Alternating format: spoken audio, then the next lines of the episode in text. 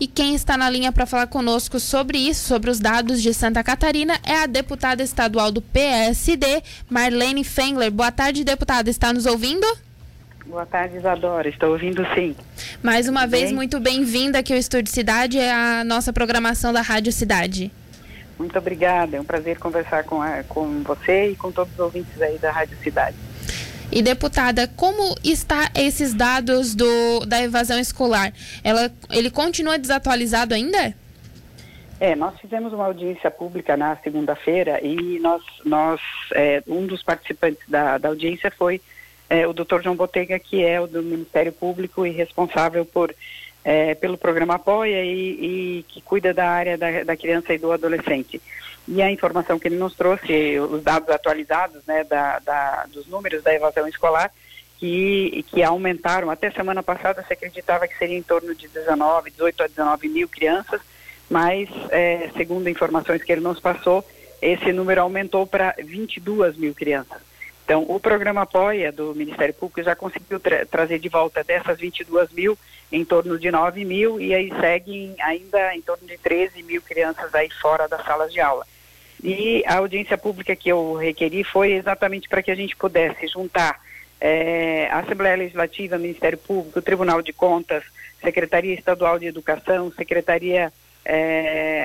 algumas secretarias municipais também de educação, como por exemplo Tubarão, que participou da audiência pública, a FECAM, enfim, a Defensoria Pública também, para que todos os órgãos pudessem trazer a essa reunião as informações, né, para que a gente tivesse dados fidedignos e a partir disso nós podemos começar a acompanhar as ações tanto do Estado quanto do Ministério Público, enfim, de todos os órgãos, e contribuir de alguma forma para reduzir esse número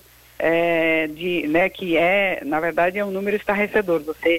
Você vê que 22 mil crianças estão fora das salas de aulas em um estado como Santa Catarina, que é considerado um dos melhores estados em termos de educação no Brasil, realmente muito triste.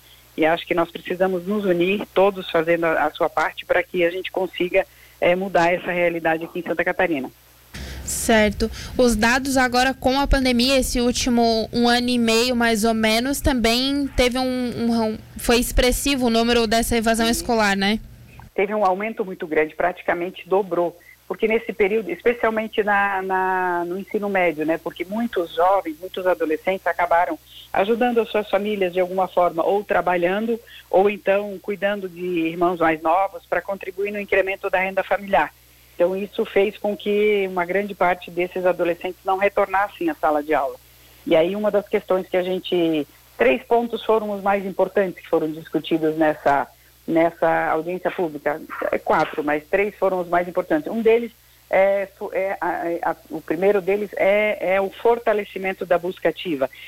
Seja pelo fortalecimento do programa Apoia, que é do Ministério Público, que faz essa busca ativa, quanto da participação imprescindível dos municípios e do Estado, né, com equipes multidisciplinares, buscando esses jovens, essas crianças e esses adolescentes, e trazendo eles de volta para a sala de aula.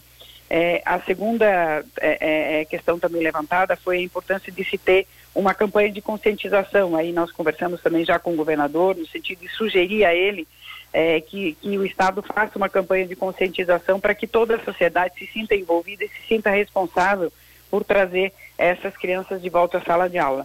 A outra questão, e talvez seja uma das mais importantes mesmo, é o Estado está estudando hoje a possibilidade da criação de uma espécie de bolsa de estudo para os estudantes daí do ensino médio, né, para que eles, para os estudantes voltarem à sala de aula e teriam direito a essa bolsa de estudo. Então, isso, na próxima semana, ou nas próximas semanas, esse projeto do governo deve estar vindo para a Assembleia Legislativa, onde certamente terá uma urgência urgentíssima, né, para que seja aprovado imediatamente e o Estado possa apoiar, dar um suporte a essas famílias para que esses estudantes possam voltar para a sala de aula e sem prejuízo também à renda familiar dessas famílias. E a outra questão também que foi colocada também por parte daí do Tribunal de Contas é a importância da implementação dos planos municipais de educação com a cobrança das metas desses planos de educação. Então, basicamente foram esses 4 pontos que foram os mais, né, citados, e que praticamente todos os órgãos reforçaram. E na segunda-feira, nós formamos aí um grupo de trabalho que na segunda-feira começa a sua atuação já, e aí nós vamos fazer um levantamento mais, buscar as informações, oficializar, né, as informações de todos os órgãos, colocar as sugestões desse grupo de trabalho, e aí encaminhar isso ao governo do estado para que a gente possa fazer o acompanhamento, a cobrança, né, e a fiscalização, e contribuir, né, não só isso, não só fiscalizar, mas também contribuir da forma que a gente puder para ter o melhor encaminhamento possível e a gente ter o mais rápido possível essas crianças de volta às salas de aula. E, deputada, uma das sugestões que me chamou a atenção para combater, para conter essa evasão, são atividades no contraturno. Isso chamou a atenção, tem por parte das escolas, mas também tem algumas coisas como prevenção de gravidez na adolescência e também sobre vagas do programa Jovem Aprendiz. É verdade. É que, além de tudo isso, os pontos que eu falei antes, eles são pontuais agora, específicos relacionados à pandemia. Mas a gente tem que pensar em outras questões que são importantes, que é tornar a escola mais atraente para os estudantes, né?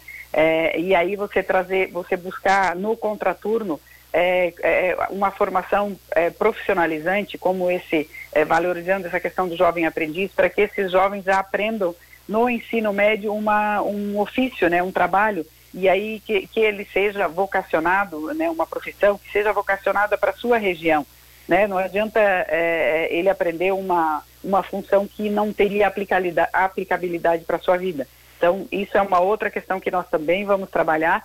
E uma coisa que foi constatado também, que é muito importante, que as crianças nesse período tiveram uma perda muito grande na qualidade do ensino, né? Então, principalmente os menores, eles ficaram em casa e a grande parte dessas crianças não tinham a tecnologia à disposição em condições de poder ter uma boa aula, nem internet, e aí acabavam, muitas vezes até ficavam on, né? Como dizem os jovens aí, né? Ficaram online, mas sem participar efetivamente da aula. Primeiro, porque não tinham a condição adequada. Segundo, porque precisa do suporte, do apoio de um professor, e fazer isso à distância na primeira infância com crianças, né, pequenas, aí, tanto nas creches quanto daí no período de alfabetização, é muito difícil, é um desafio muito grande para os professores, para as escolas, mas muito mais para as crianças. E as famílias também não têm o preparo adequado para fazer esse acompanhamento em condições de dar uma formação, especialmente nesse período de alfabetização. Então, é extremamente importante que os municípios e que o Estado, que eles pensem e que tragam para as escolas essa questão do contraturno, do reforço escolar, né? Para que, além de ter alternativas de outros cursos, né, como esses que você citou, mas também o reforço escolar para tentar recuperar o que foi perdido nesse último ano.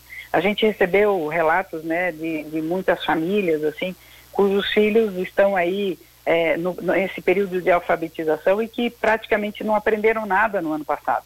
E aí isso é difícil de recuperar no período normal da aula, né? Então, vai ter que se pensar e vai ter que se estudar, e isso a Secretaria da Educação também já está fazendo, em estudar essas alternativas para recuperação desse ano perdido aí para as nossas crianças e os nossos adolescentes. Sou pena de termos aí uma geração que ficou com uma lacuna, né, na sua aprendizagem, e isso certamente vai refletir nos resultados, né, do seu período aí de formação, tanto no ensino fundamental quanto no ensino médio, e o futuro dessa geração. Certo, deputada, muito obrigada por participar mais uma vez aqui do Estúdio Cidade, um tema tão importante. Até uma próxima. Eu que agradeço de coração o espaço e sempre as ordens também, especialmente para falar de temas tão importantes como esse. Um abraço a todos vocês.